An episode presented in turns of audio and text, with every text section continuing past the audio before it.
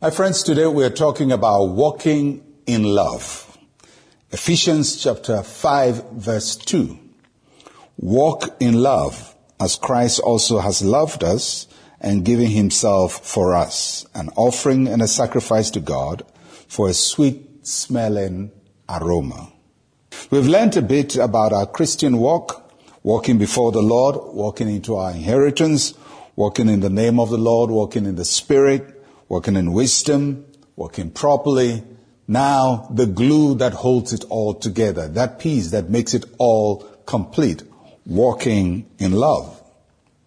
That's our calling in the New Testament.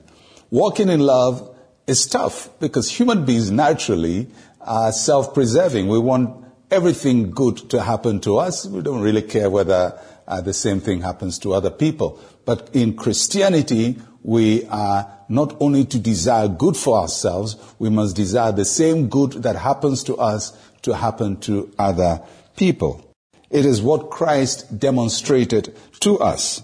Uh, Jesus Christ did many profound things. He taught profoundly. He taught us uh, great things. And he did some very powerful things in his miracles and his signs.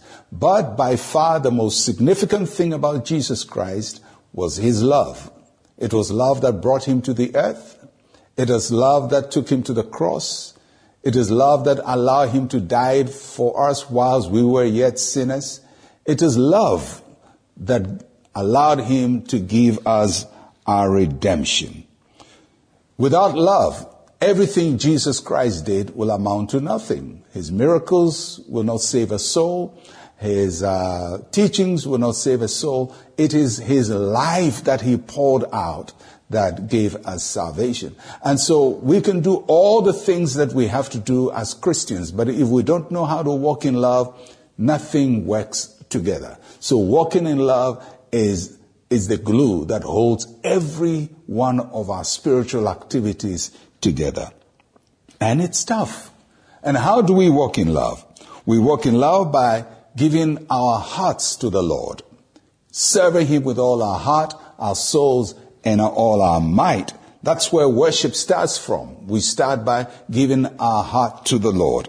We walk in love by giving our worship to God by falling at his feet and, and just dedicating our lives to him and speaking of his goodness and of his mercy in our lives to appreciate all that he has done for us. We walk in love by giving of our substance to God the work of our hands that He blesses us with. When God blesses you with wisdom and you create wealth, you give back to the Lord. That is walking in love.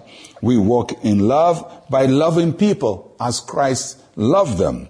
We must imitate the love of God in our relationships, whether it's relationship at home, at work, at church, in the community. We love people as Christ loved them. And we walk in love by forgiving people, the tough one.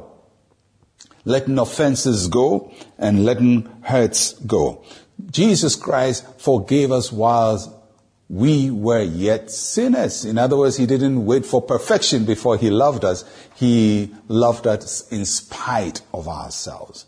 So if you want to put it all together, everything we have learned this week about walking before the Lord and walking into our inheritance and all the work we have to do, the greatest of these is walking in love.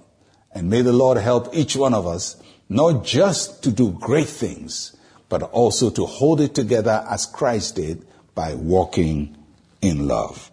So, let's pray together. Say with me, Heavenly Father, I recognize that you have poured your love into my heart. I receive it and I give it back to others. Thank you for making me an extension of your love. In Jesus' name, amen and amen. Well, my friends, it's been a great week. I trust that God will hold you together and give you the victory that He has promised you. I'm Pastor Mensa Otabil. Shalom, peace, and life to you.